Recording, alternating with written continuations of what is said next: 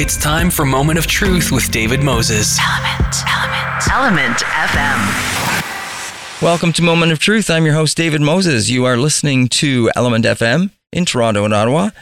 And you can also listen on the iHeartRadio app if you download the app, and then you can t- listen anywhere you go. You can also catch some of our uh, other previously recorded interviews and conversations on our SoundCloud if you happen to miss part and or all of one of the ones that we've done before.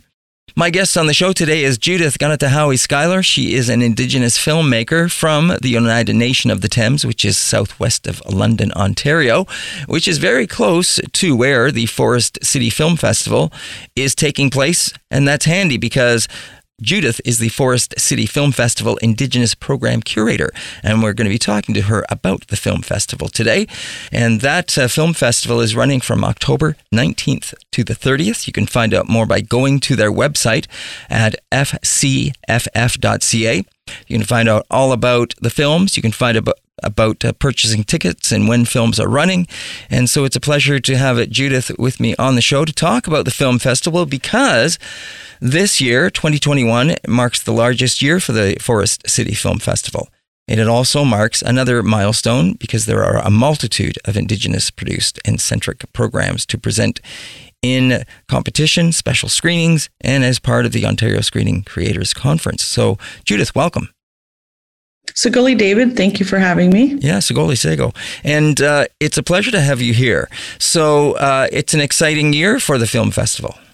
Yeah, there's actually a lot of um, First Nations or Indigenous programming outside of the Indigenous program this year, which is really good, which is in you know the regular competition.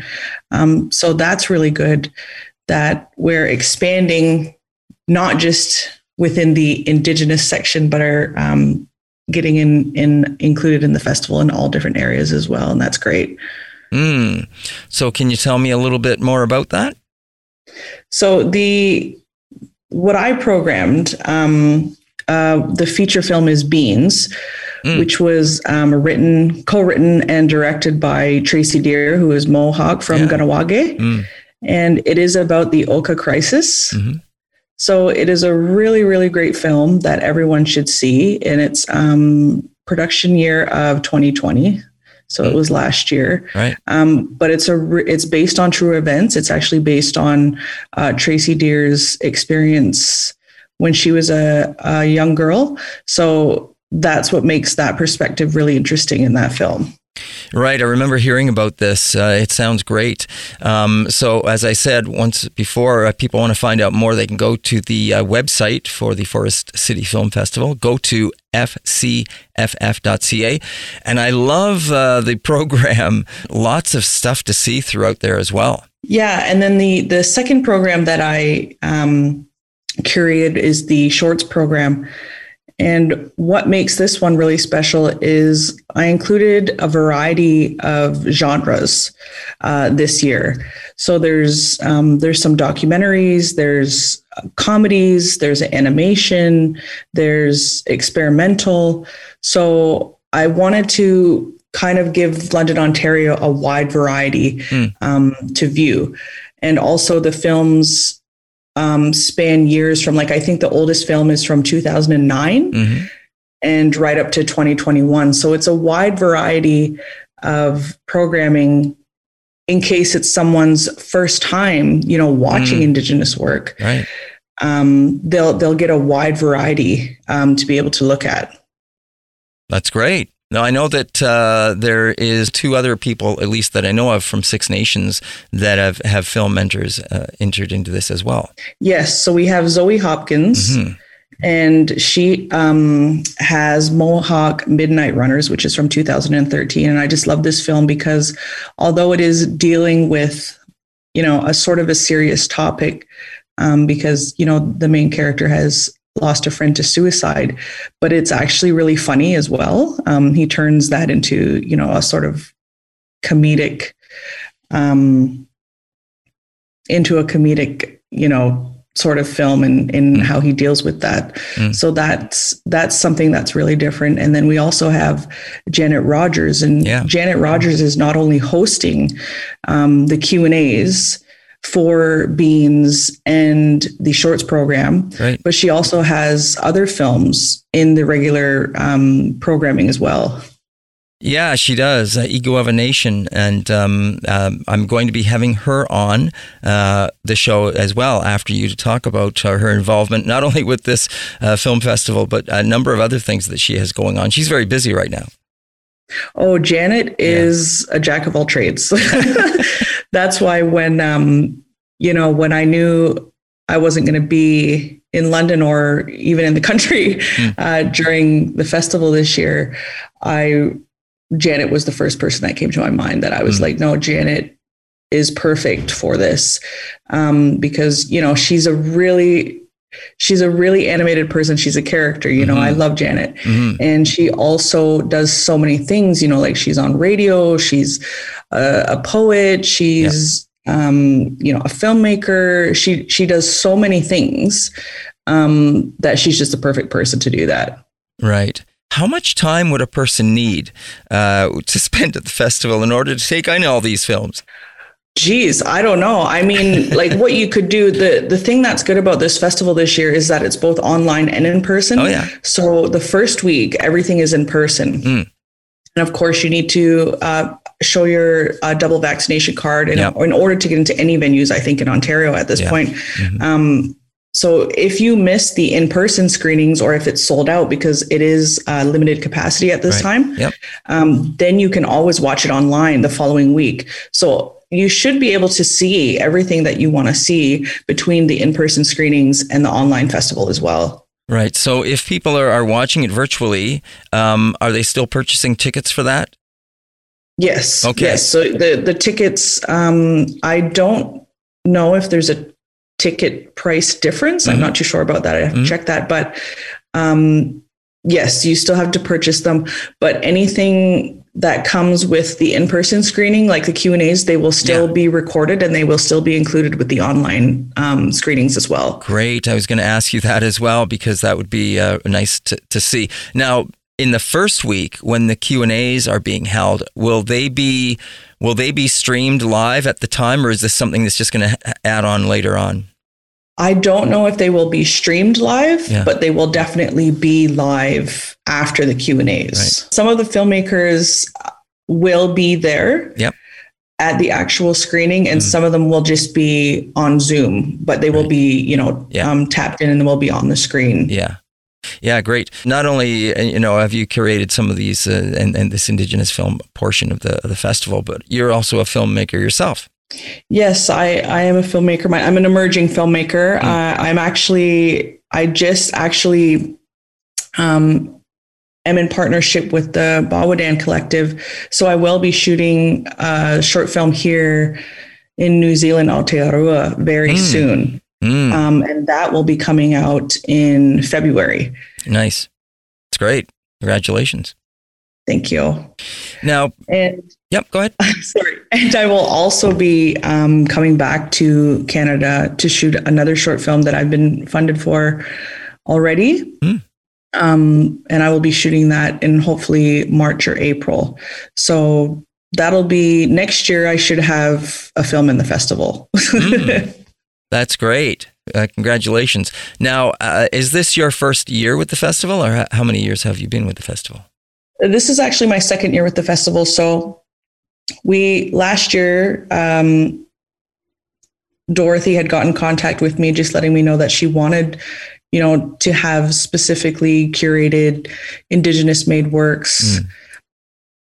And because that went so well last year, we just carried it on, and we'll probably continue to do this.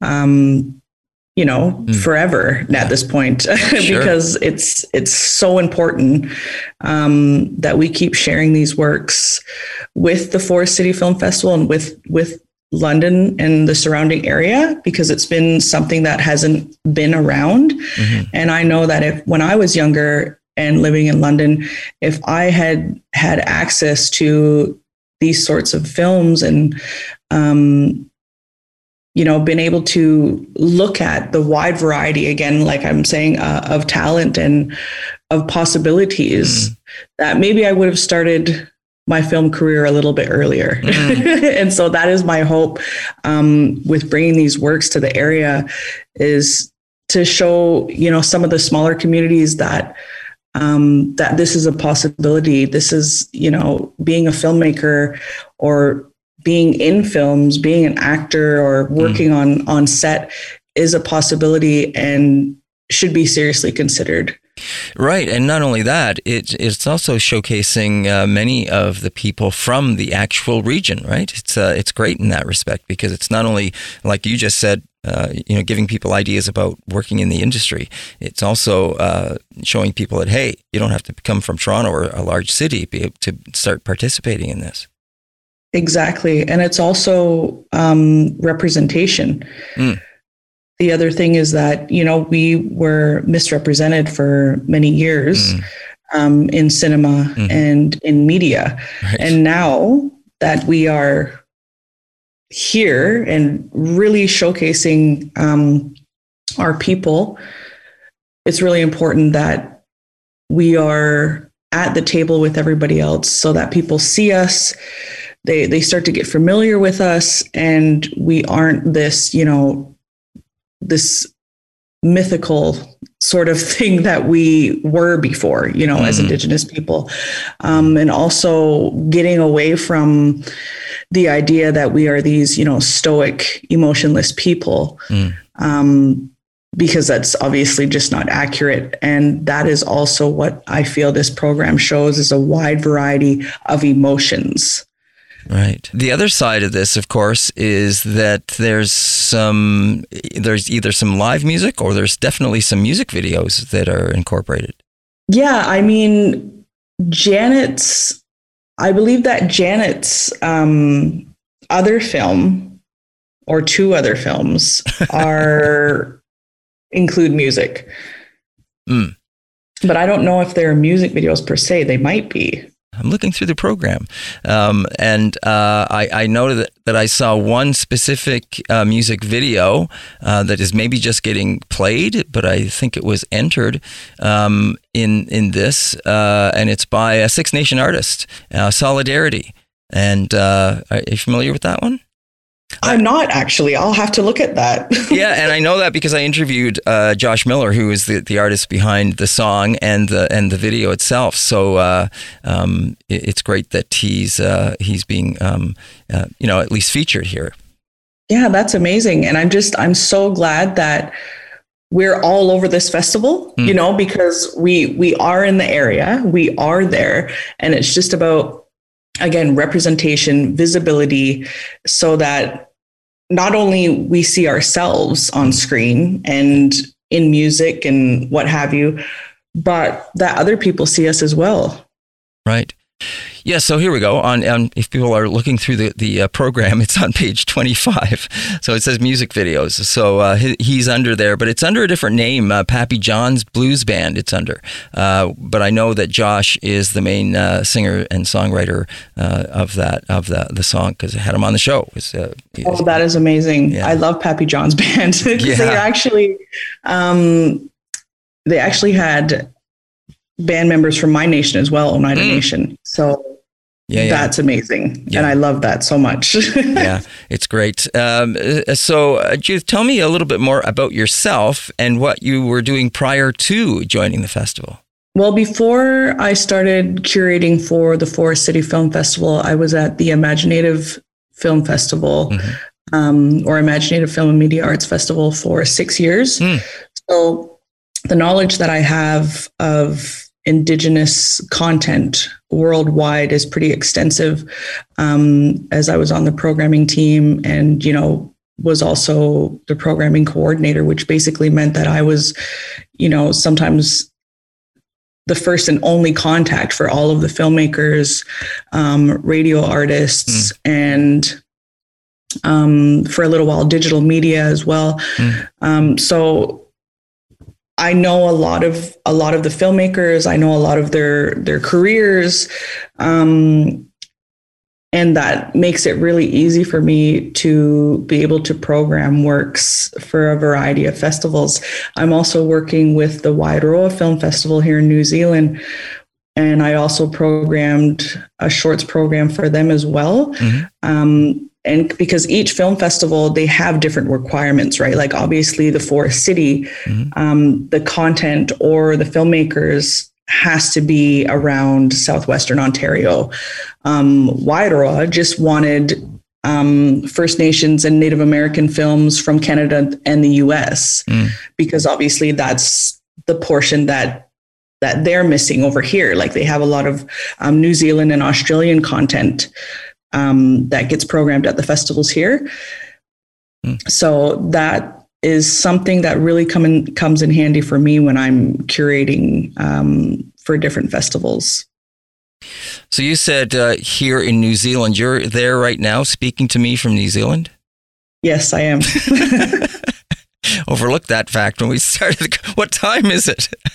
it is 7:19 a.m. here. Oh, okay.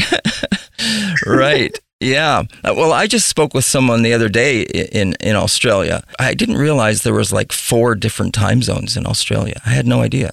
Yeah, Australia is actually really huge.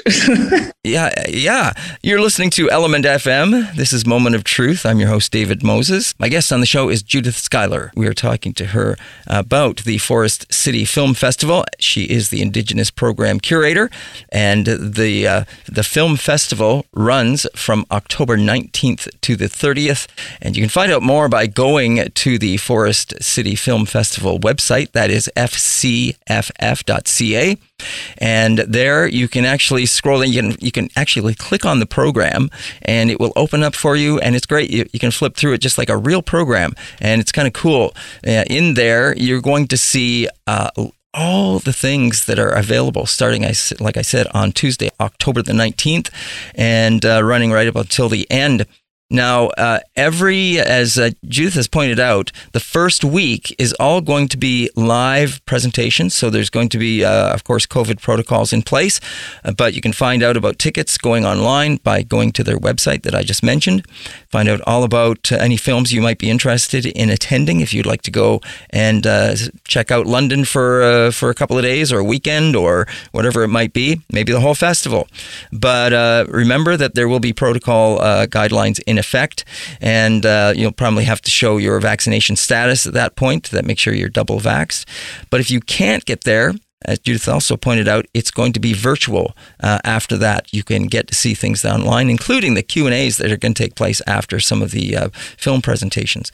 And uh, Judith curated the uh, the indigenous element of this. Now there are a number of different things throughout the festival. You've got narrative features, you got narrative shorts, uh, and uh, there's documentary features as well as documentary shorts.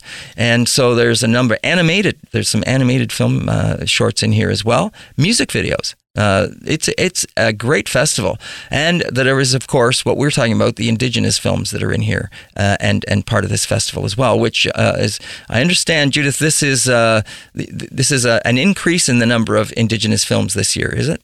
Yeah, I believe this is the the most indigenous programming that the Forest City has had, and that's with I think with me bringing on a few people last year. People are now um, recognizing the Forest City as you know we need to bring our films here as well, and recognizing that there is a deep need for indigenous made films to the area. Mm. Um, you know, they they they're they need it. You know, it, when when there's been sort of a gap in a audience or you know where where they could be um, showcasing their films Mm. uh, filmmakers really take advantage of that you know because it's uh, it's super important that we get our work out everywhere Mhm. the other thing is um, i think that everyone is recognizing the need for indigenous made works you know not just um, works told by non-indigenous people Right. but works that are written directed produced by native people showcasing the talents of native people is Mm. super important Mm. Yeah, absolutely. There's no question about that. And I was going to ask you this question as well. Um, from the time you, you spent, you said you were six years at the imagineNATIVE Film Festival. And from that time until now, what have you seen change in terms of the uh, number of people either involved or coming forward or making films or in the industry? Um, how, how, what have you seen from your own experience? I've seen the talent has expanded. Mm-hmm. And everybody is taking more risks now, and everybody's finding their voice. Mm. You know, filmmakers, you know, no one starts out, you know, with you know an oscar winner sure. everyone starts out um, finding their voice finding out what you know what works what doesn't work and that's that's that's what short films do you know they get your they get your feet wet mm. so that you start to understand what works and what doesn't work mm. and what sort of storyteller you are and then once you get past the short films then that's when you start making feature film works which is what every filmmaker wants to get to. You know, you want to get to that feature film where your film is going to be playing in the big cinemas. Mm. Right. In there with the big boys. Mm-hmm. Um, I, I, guess it's like any other industry, though, right? Whether you're, say, uh, a musician or whatever it is, uh, once you you get to that level where your your your films or your CD or whatever it is that's put out there alongside of the other uh, major market uh, industry makers um, who may have uh, bazillions more dollars to put into promotion or whatever it might be. Um, it's it's a challenge like anything else. Yeah, and the thing that we have working for us right now is that the world and you know North America, Canada, and the U.S. is really starved for First Nations and Native American content right now. So it's mm. it's really good. It's really good for us. You know, like we have also Reservation Dogs, which is on mm-hmm. um, streaming online right now, mm-hmm. which is really picking up. Um, and that's really good for us. That's really good for filmmakers. That's really good for representation. And all it does is keep opening those doors for the rest of us that we can make these films. We can make these television programs. We can um, you know have these actors out there. And i think we just need to just keep expanding that representation because we deserve a seat at the table as well. And we have enough talent to be able to do that. Yeah absolutely now, as you're in New Zealand, what are you seeing down there? How how are things in general? And also, um, I'm sure you're you are participating or uh, involved with some of the Indigenous people down there. What what is life like down there for you right now? well, my partner is Maori. Oh, nice. So, and she is also a filmmaker. Great. So I I know uh, we actually met at the film festival mm. in Canada. Ah. Um, so I. Uh, actually the only people that I know here are filmmakers or festival directors.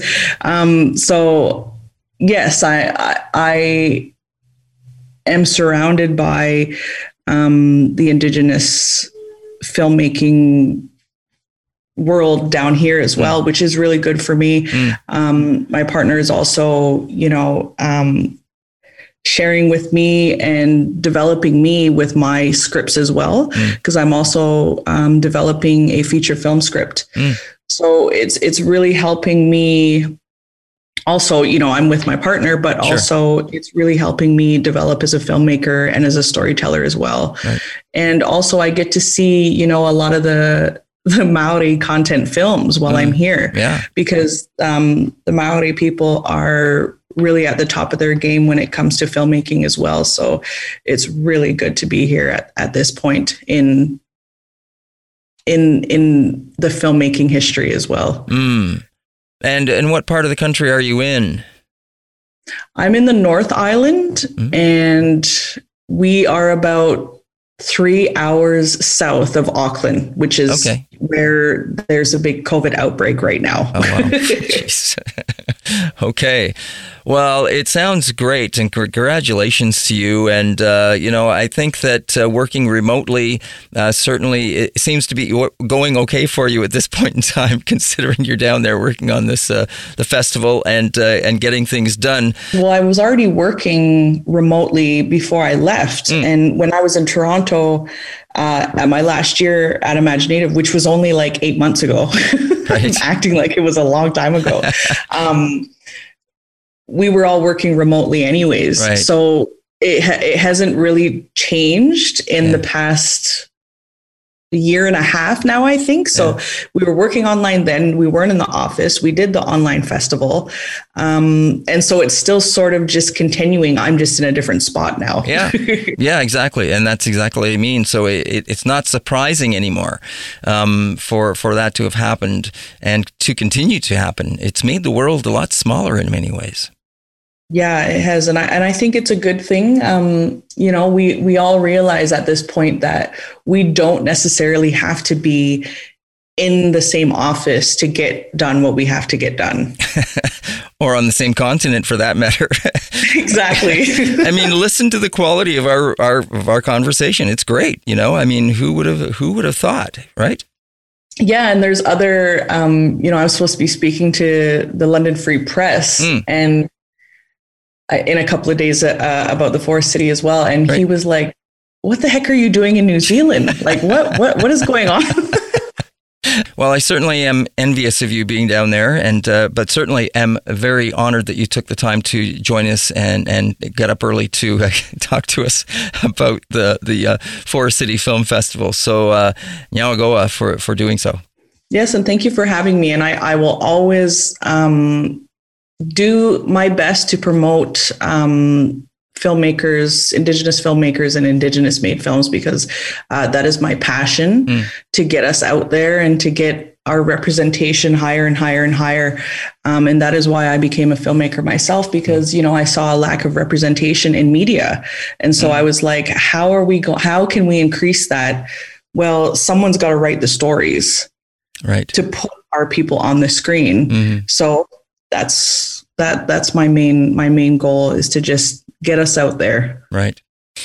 Great. Judith, thank you so much for taking the time to join us on the show and talk about the Forest City Film Festival, which is coming up from October 19th to the 30th. You can check it out on their website at fcff.ca.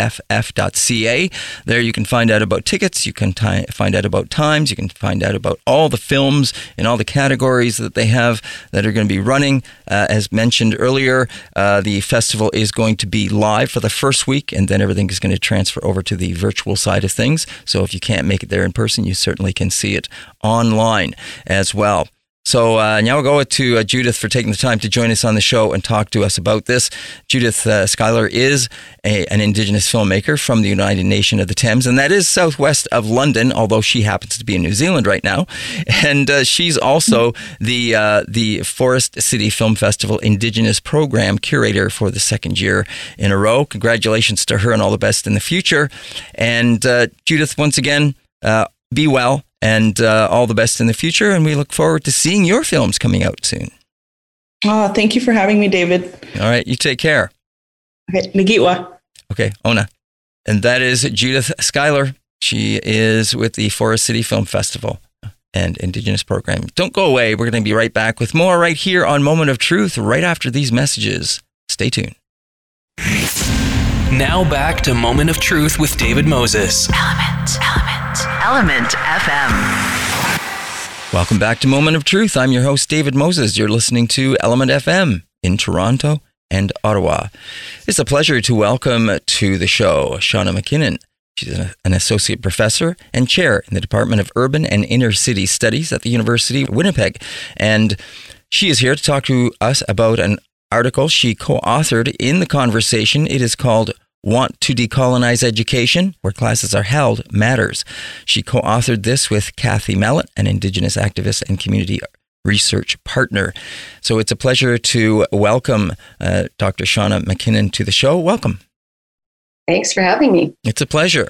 I thank you so much for being here on the show to talk about your article. And as I say, you co authored that with Kathy Mallett. Unfortunately, Kathy couldn't join us. Now, just a little bit about yourself. As I mentioned, you're an associate professor and chair at the Department of Urban and Inner City Studies with, with uh, the University of Winnipeg.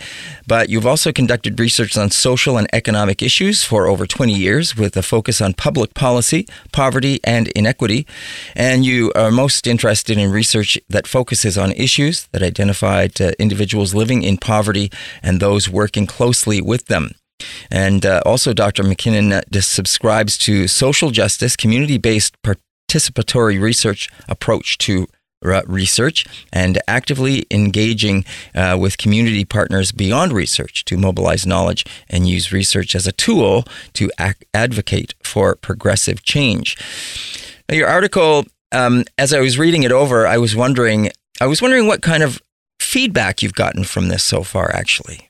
Well, we've got some really positive feedback, and just you know, there just seems to be an interest in this approach. And you know, the reason why Kathy and I decided to write this piece. Um, so yeah, it's too bad Kathy couldn't join, but uh, that is sort of the the challenge um, right now. Everybody's so busy with so mm. many things, uh, because you know we feel we have a an, we've developed an interesting approach here um, that people you know might find useful as as they move forward and grapple with you know how do we do things differently? How do we um, you know genuinely address um, uh, responding to the truth and reconciliation calls to action and and you know so it's something that we've been grappling with the long time for a long time mm. you know and again doing so um, with people who are non-indigenous as well and in collaboration with people mm. who are indigenous uh, in the city of winnipeg here where we have a very large indigenous population absolutely uh, so yeah we've been getting some you know interesting uh, interesting feedback right now the premise of your article revolves around the hub of this merchant hotel that has been repurposed um, for education with the University of Winnipeg in the north end of Winnipeg. And it's interesting because I'm wondering if if the article and with the idea of, of how remote uh, learning and online learning would have if if this would have been uh, pronounced as it has been had it not been for COVID nineteen. Yeah. So, I mean, for us, you know, everybody's, you know, experienced challenges with with the pandemic and, mm. and making a shift to online learning. Uh, but it's but particularly problematic for us as we, you know, endeavor to do things differently in this space that is largely indigenous, bringing indigenous students together with non-indigenous students in, in also a city that, you know, has a reputation for, for being um, quite racist, mm. uh, definitely geographically divided. Mm. Um, and so being in the space has been so important. And so, you know, we we've really struggled uh, not being able to be here. Like I'm I'm speaking to you now. We're I'm back in the space. I'm teaching my classes here. Mm. You know, and so it's really great to be back. But so we decided to do this project, you know, to ask our students how they were experiencing it, experiencing online learning and you know we just know that um, and we're hearing from the students as we indicate you know in the in the article and we're, we're, still reaching out to get more from our students.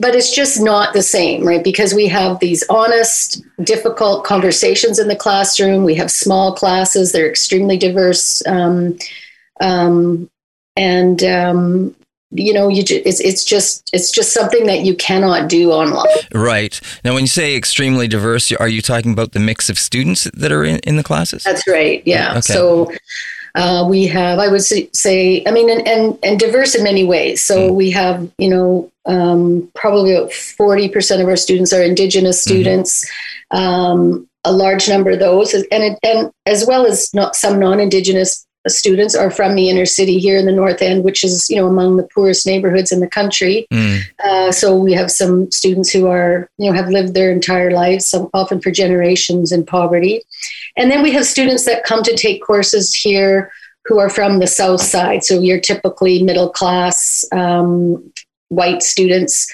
who uh, decide they want to learn in the neighborhood about mm the issues that they're studying, and so they venture here to the to the north end. So we have, you know, you know, and then of course we also have a, a large number of newcomers who mm live both in the neighborhood and outside of the neighborhood. So you know it's diverse in many ways both um, the and also the way that we teach we have um, so you know kathy and i writing this article together you know we're also in the process we've developed a course together we're in the process of putting this uh, edited book together, which is mm. co-written by academics and non-academic Indigenous folks who've been activists in the inner city. So, you know, we try as much as possible to sort of to genuinely be diverse in in in all ways. Yes. Now you mentioned that book, uh, which is going to be, I understand, going to be used as uh, as a class textbook. That's right. Yeah. Can you tell us a little bit more about that? Yeah, it's a super exciting project that builds from um, a project that Kathy was involved in, and I was not directly involved in back in 2013, where Kathy and um, Dr. John Loxley, who was previously the principal investigator of the, the Manitoba Research Alliance, that I'm now the principal investigator of, uh, they uh, decided that you know there was a real need to capture the oral histories of all the Indigenous folks who were actively involved in developing some really important Indigenous organizations here in our city, and as well as actively involved in in resistance um, throughout those years. So they uh, they uh, did uh, some thirty some interviews with with uh, with Indigenous folks active in that time. And so we've now gone through this next stage. Uh, Dr. John Loxley passed away uh, a little over a year ago. So Kathy and I have taken up the you know the work and we're now developing this book where we're basically taking all of those audio uh, oral histories mm. and and and developing a book that we can use to educate younger folks here in Winnipeg who do not know about all the work that that went on because you know those stories haven't been told and so mm. they're now they're being told and we're just putting them together in a textbook and we're going to offer a course here in the neighborhood where all the activism has taken place mm. it's interesting uh, about how the physical space uh, of of where you're located in uh, the Merchants Corner and in the north part of, of Winnipeg, also part of the University of Winnipeg, because it's separate, uh, much like other universities have different campuses, is more conducive to Indigenous students because it provides smaller classes. Now, in my community of Six Nations, uh, students go from grades one to eight in the community, but they have to go to high school off the community. So uh, there's a bit of a transition there because they've been going within their own community for so long, and then they have to learn to exit the community. And there's there's a lot of trepidation and there's a lot of concern, and so I know a number of videos have been made around around trying to help them transition as you've mentioned, David, the transition issue is a big issue for mm. people coming, you know, from remote 1st mm-hmm. Nations, as well as it is for those transitioning in urban centers from, you know, communities where uh, and leaving their communities to go to other parts of the city. And even though University of Winnipeg here is downtown, it's still on the south side. There's like a real uh, significant bar- uh, barrier here in our city, mm. which is the tracks, right? right? So it's south of the tracks. It's this idea of going south of the tracks where um, people feel that they just don't feel as comfortable. So, so that's a huge transition. Um, um, so you know, our idea when we developed this was that okay, let's let's uh, part of that transition is to get people to feel comfortable about being in a post-secondary education mm. where you know you can feel invisible. Um, and if you're um, uh, like some of our students, also, if you're like a small number of Indigenous students in this big space, uh, you you you know you often it's intimidating, right? Mm. You know, not only for Indigenous students, but it, we've found that definitely to be the case for Indigenous students who've experienced high levels of racism in our city. Mm. So our our idea is to to to start to to uh, develop trust, develop relationships. Um, they get to know the the professors here. Um, they get to, you know, develop uh, relationships with the cohort of students, and then they they eventually take courses at the main campus. It's mm-hmm. not that we, right, you know, don't want to, sure. but it's just a way to slowly transition so that it isn't completely overwhelming. Um, and they just, you know, often end up just leaving because they yeah. just uh, it's just too too difficult for them. I'm wondering if if the the the uh, some of the other things that that are involved in this um, may be the fact that many of these indigenous students are coming from families where no one has attended a post secondary institution before, so it's all brand new to them. No one is there to help them or guide them or give them that some some kind of feedback in terms of what to expect when you go to you know university, uh, how to prepare yourself, all of those kind of things. And when they're the first, if they if they if they're the first first person in their family that could be going to a post secondary institution, uh, that could be very scary in itself.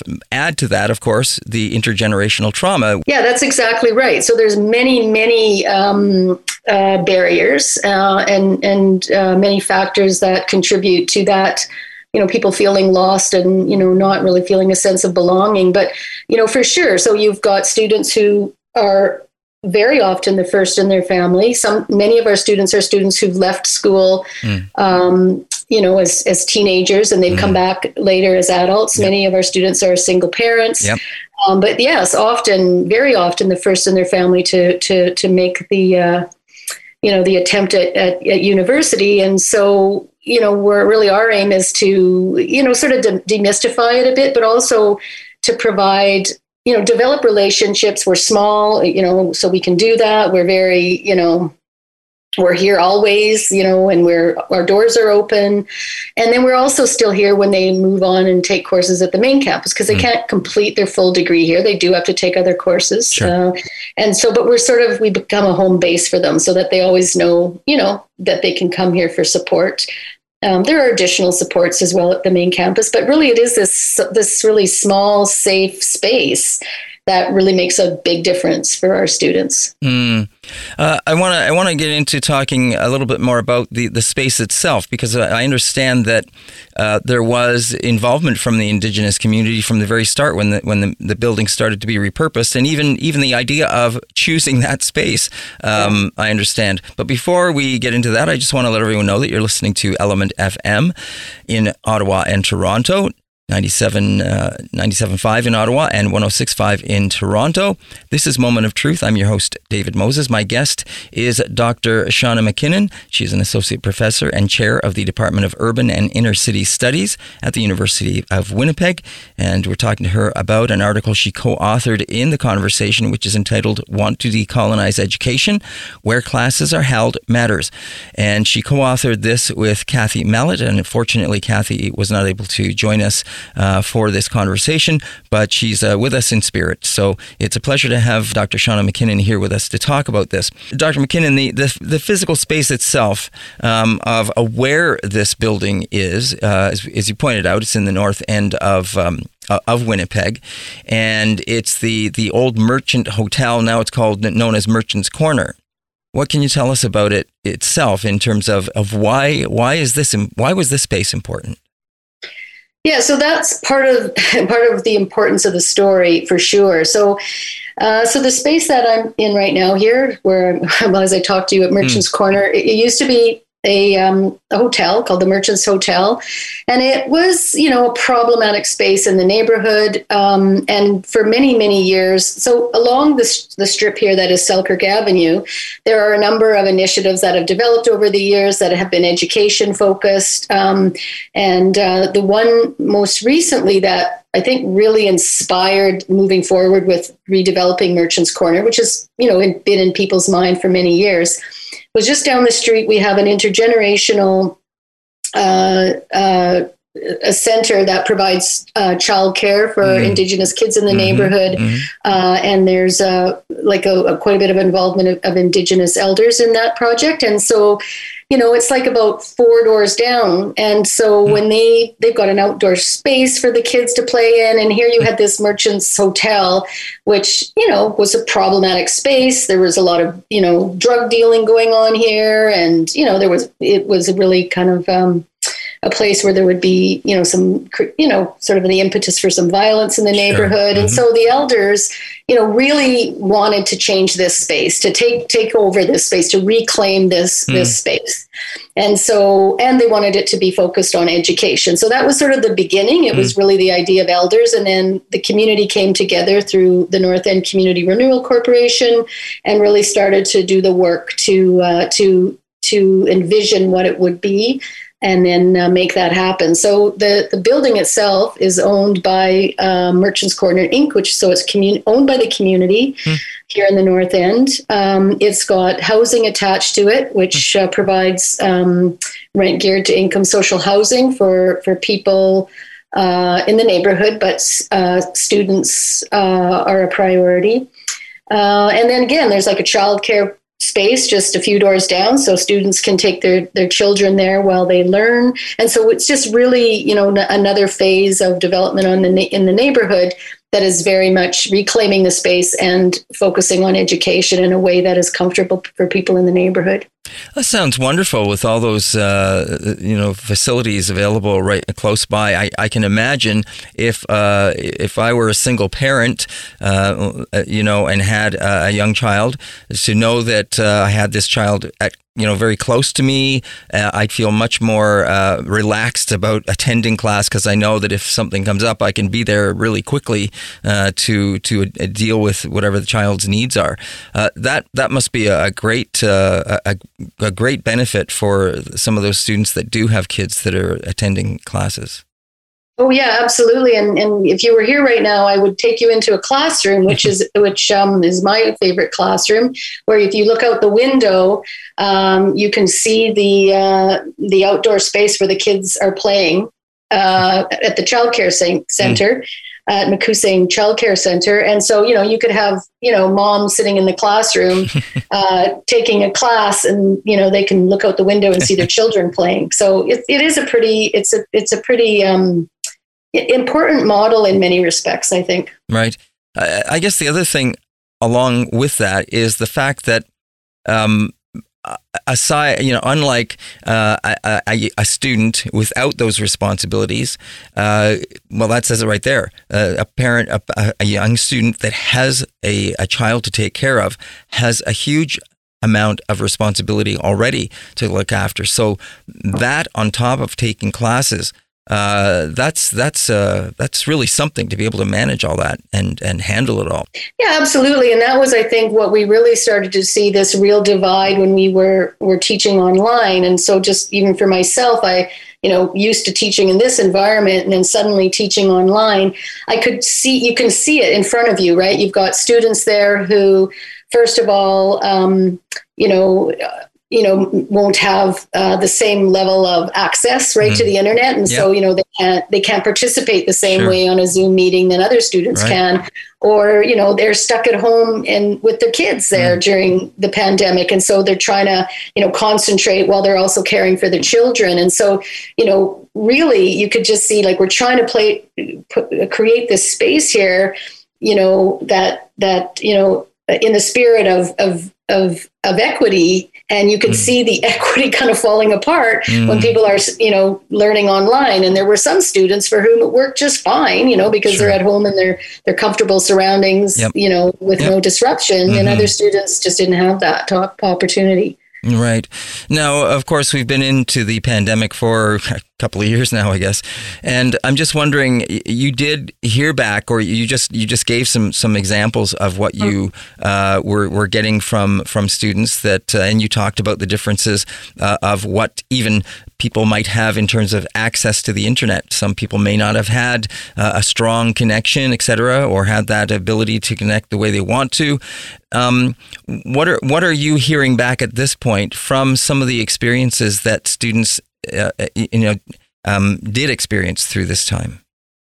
Yeah, so it's definitely quite clear that the students who struggled the most uh, were students who, you know, were coming from, you know, lower socioeconomic situations, you know, people with children at home, those sorts of things. The students who seemed to manage better were, you know, you know, more the more privileged students.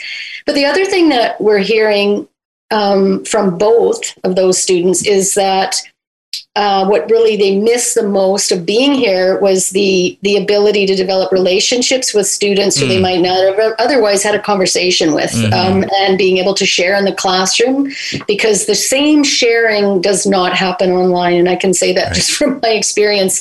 Um, uh, students here, because we're small, we have a, we never have more than twenty five students in a class. When you know we're talking about difficult things, you will have somebody feeling safe. They can see the students around them in the classroom and they, they can decide, you know, whether or not they feel safe to share and they do. And there's like a there's a kind of learning that happens there that just doesn't happen online and somebody is less likely uh, to openly share, I find, um, on a Zoom call. Mm, yeah, yeah, for because sure. Because they're not in the space where they can look somebody in the eye, right? Yeah, yeah. Uh, when you mentioned relationships, the other thing I thought about, and it, it goes hand in hand with exactly why you uh, why somewhat why you wrote the article, and also why you talk about the space as it is, and that is reconciliation. Um, you know, that whole idea of bringing people together, uh, both the indigenous and non-indigenous, and um, and having some of those, uh, uh, you know, those middle middle uh, class kids coming to those classes. I'm wondering now. I know it's it's only been open for a little while, maybe a year. It's been about a year since it's been open. Uh, like the building itself, 2020? No, no, we've been here for a few years. I think we've been here for oh, four years now. Oh, because I, yeah. I thought I saw the building was starting to uh, uh, be worked on in 2018, and then it, it had a grand opening in 2020. I thought I saw. Yeah, but we opened up a bit. Uh, the grand opening was before. Yeah, grand opening was after we had actually moved in. Yeah, for sure, because there was still there was still work being done here while we were in the space. Okay, right. So so then now that's great that you've been there that long. So what kind of things have you heard back or have you seen in terms of the relationship building that you were just talking about and uh, that uh, that kind of reconciliation that you talk about uh, that is needed uh, as we move forward? Are you finding that that you are hearing from some of these uh, students that wouldn't necessarily have been exposed or or uh, know about the indigenous uh, history uh, as much as they might have now from being exposed to this in this environment. Are, are you finding that it is having benefits? Are you hearing back from students about this? Yeah, I mean, there's so many examples. I mean, of that, how that all plays out. And so, one of the critical pieces, and this isn't even something we thought about when we mm-hmm. were designing this program. It was kind of serendipitous, and it's mm. been super important. But what happens is because this is largely an indigenous space, the students that come here that are not, you know, have not been in the North End, they're mm. not indigenous themselves. Mm-hmm. You know, sort of your more middle class mm-hmm. privileged mm-hmm. folks from the South Side. Yep. I would say, when they come here, like they're they sometimes they are you can you know when they first come they're a little bit nervous right because they've heard all these terrible things about the north end yeah. and selkirk avenue mm. so they come and there's like a little bit of trepidation at the beginning and then they slowly get comfortable and and one of the you know and so one of the things we do is initially we really try to get people you know start to talk to each other and learn mm. where they're from and accept that people are coming from different places so you know one example i had uh, one year a young man in my class who was um, a young indigenous guy who you know had been involved uh, you know in the criminal justice system and he mm. was going back to school he was in my class next to him was sitting a young guy who was wanting to be, you know, a young white man from the South Side who was wanting to be a police officer, mm. Uh, taking criminal justice, and he thought, oh, I'm going to take this as a, an elective and go right. to the North End. Sitting beside him. And so it was just kind of interesting because they were both coming from completely different perspectives, but they spent, you know, the term sitting beside each other, getting to know each other a little bit. Mm. And you know, I don't know what, you know, who knows what happened, but I, I'd like to believe that that young fella went back to the South Side and maybe had a little bit of a different perspective on things that he came with. Mm-hmm. Um, and that just, just, you know, that just does not happen, right? In, in sort of your typical education setting, because you know, they probably wouldn't have even known that about each other. Right. If in fact that one young man would have actually even gone to university in yeah. that setting. Right. But they would never have probably had an opportunity to, to, you know, to, to chat with each other and kind of get to know each other and in this kind of a safe space that we try to create. Right. And then students tell us that, you know, they they you know, they they open up after a while and they, you know, they say, yeah, I mean, I grew up, you know, with this belief in this north that with mm. the north end as being this terrible place and being afraid, you know, of indigenous people and never having a meaningful conversation with an indigenous person. And this has completely transformed the way I see, right. you know, our city yeah. and the experiences of people. And so that's like the first steps of reconciliation, right? Mm. For them to come here and hear those truths mm. that are shared. Uh, and then to maybe go back to where they live and maybe to challenge some of the racist um, ideas that they are they continue to be exposed to. Right. As we finish off our time, at the bottom of your article, you say post secondary institutions have a responsibility to create safe decolonizing spaces for this kind of work to take place. And uh, do you do you think that that is happening in, in other university settings as well?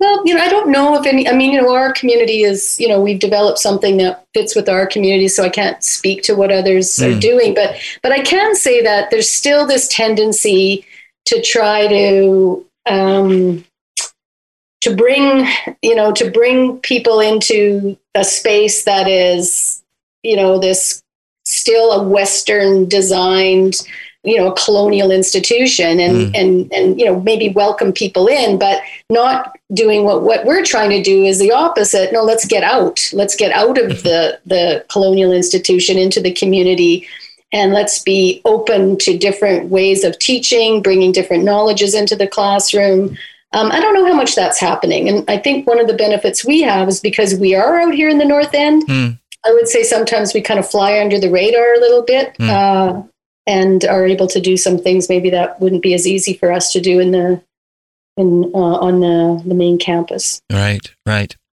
All right, uh, Dr. Shannon MacKinnon, we'll have to leave it there, but it's been a pleasure speaking with you about this, and I, we thank you for writing the article. Uh, as I mentioned, it is called Want to Decolonize Education Where Classes Are Held Matters, and you can find that in the conversation online at con- theconversation.ca and uh, read the article for yourself. And uh, I'm sure that uh, Dr. MacKinnon and uh, her uh, co author, Kathy Mallett, would be uh, more than happy to hear back from you if you have uh, comments on it and, and how perhaps you've seen this in your community or area or post secondary institution. Shauna, thank you so much for taking the time to join us on the show and talk about this. Yeah, thanks so much, David. It's been a pleasure. All right. You take care. You too. Bye bye. Bye. That is Dr. Shauna MacKinnon. She's an associate professor and chair of the Department of Urban and Inner City Studies. And it is a pleasure talking to her about her article, Want to Decolonize Education Where Classes Are Held Matters. That's our show for today. I'm your host, David Moses. You're listening to Moment of Truth on Element FM. We'll see you again tomorrow. This has been Moment of Truth with David Moses. Element, Element, Element FM.